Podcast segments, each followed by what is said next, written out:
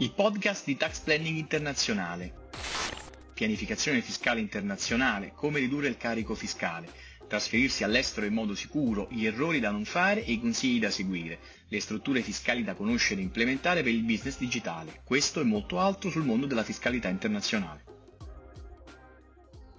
Singapore è un paradiso fiscale a tutti gli effetti o forse c'è stato qualche misunderstanding che si è perso tra le maglie della rete, tra la pressione mediatica e l'ignoranza generalizzati, quelle, compresa quella di alcuni consulenti che probabilmente dovrebbero completamente cambiare mestiere. Vi darò quella che è la mia personale opinione di Singapore, ma partendo comunque da fatti concreti. Quindi partiamo immediatamente. È Singapore un paradiso fiscale? Te lo dico subito, non ti faccio neanche attendere la fine del video. Per me non lo è, non lo è assolutamente, perché che cos'è un paradiso fiscale? In diritto tributario bisogna prendere in considerazione che un paradiso fiscale è tale sulla base di due um, requisiti, e cioè se uh, tassa uh, molto meno uh, rispetto ad un altro paese e quindi come dire è sempre una questione relativa, quindi evidentemente Singapore non è un paradiso fiscale se lo paragoniamo a Dubai, può essere un paradiso fiscale se lo, se lo paragoniamo a, ciascun paese della Scandinavia dove la personal income tax arriva fino al 55%, no? Evidentemente. La, il secondo requisito da prendere in considerazione per capire se una giurisdizione può essere ritenuta un paradiso fiscale è la trasparenza dei suoi conti, ok? Quindi fondamentalmente se un paese come Singapore aderisce sia al FAT FATCA, che è lo scambio bilaterale con gli Stati Uniti sulle informazioni dei conti correnti e non solo, e al CRS, il Common Reporting Standard, che è lo standard globale dello scambio di informazioni automatiche finanziarie, è evidente che non può essere considerato un paradiso fiscale, altrimenti c'è qualcosa che non va uh, da qualche parte. Evidentemente se tasso uh, poco ma scambio informazioni, in realtà non dovrei essere considerato un paradiso fiscale. Tra l'altro, se vogliamo paragonare la tassazione italiana a quella uh, di Singapore per quanto riguarda la personal income tax, ci accorgeremo che in realtà le aliquote sono infinitamente inferiori ma non vanno a zero. Singapore ha un'aliquota marginale superiore che arriva al 22%. Quando passiamo invece alla contribuzione dobbiamo prendere in considerazione una percentuale uh, gross di circa del 20%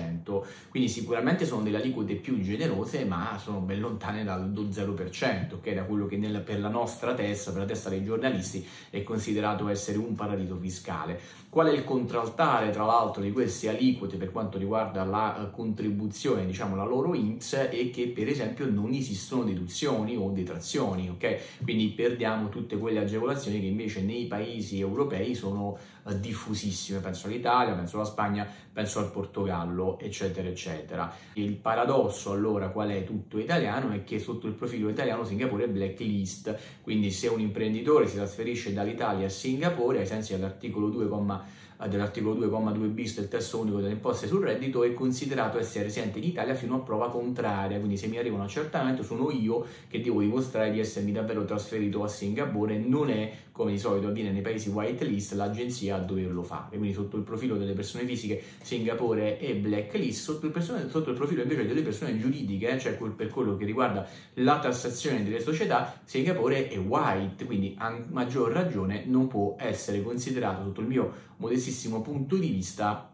un paradiso fiscale classico. E allora conviene davvero andare a vivere a Singapore o considerare il trasferimento di residenza a Singapore? Beh, chiaramente anche qui la risposta è dipende, ma dipende più che altro da quello che stai cercando piuttosto che dal profilo fiscale. Non è che non voglio uh, rispondere a questa domanda, anzi lo farò, ma devi prendere in considerazione che vai a vivere nel cuore del sud-est asiatico in una piccola uh, nazione con tutti i suoi vantaggi economici, i suoi, le sue differenze Say. Culturali evidentemente, sotto un profilo personale per chi vive di vendita può avere senso perché tendenzialmente i passive income eh, sono esentati da, da, tassazione, bisogna però fare i conti con una cultura evidentemente molto diversa da quella europea, quindi anche, c'è anche una certa chiusura socioculturale e eh, bisogna fare i conti anche con il costo della vita, Singapore è tra le 10 città più care al mondo, consideriamo che un appartamento, uno studio, bar appartamento in centro e il centro è eh, comunque relativamente grande, uh, ha un, um, un, valore che va intorno ai 2500 euro mensili, quindi come dire, eh, dipende un po' dalle, dalle, tue tasche evidentemente, ma per studio io intendo 20 metri quadri, quindi insomma capiamoci, quindi può essere conveniente o meno a secondo dei casi. Per quanto riguarda invece la tassazione delle società, quindi vado lì e incorporo una società in Singapore,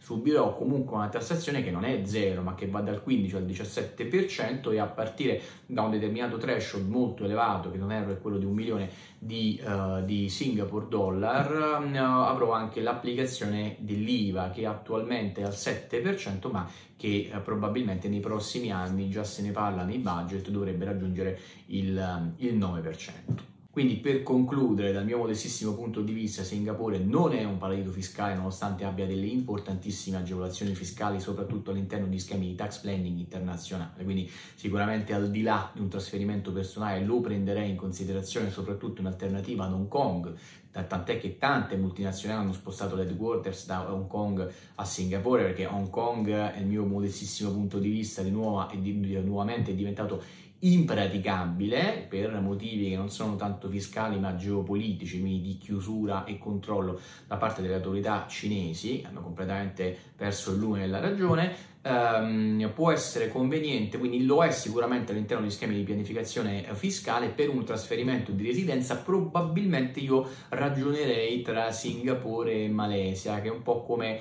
eh, Mm, un po' come ragionare tra Italia e Svizzera, insomma ne parleremo però approfonditamente anche in termini di paragoni in un video successivo. Grazie per aver ascoltato questo episodio. Se ti è rimasto qualche dubbio sull'argomento, ti invito a visitare il mio canale YouTube Tax Planning Internazionale e lasciarmi lì un commento o la tua domanda. Al prossimo episodio.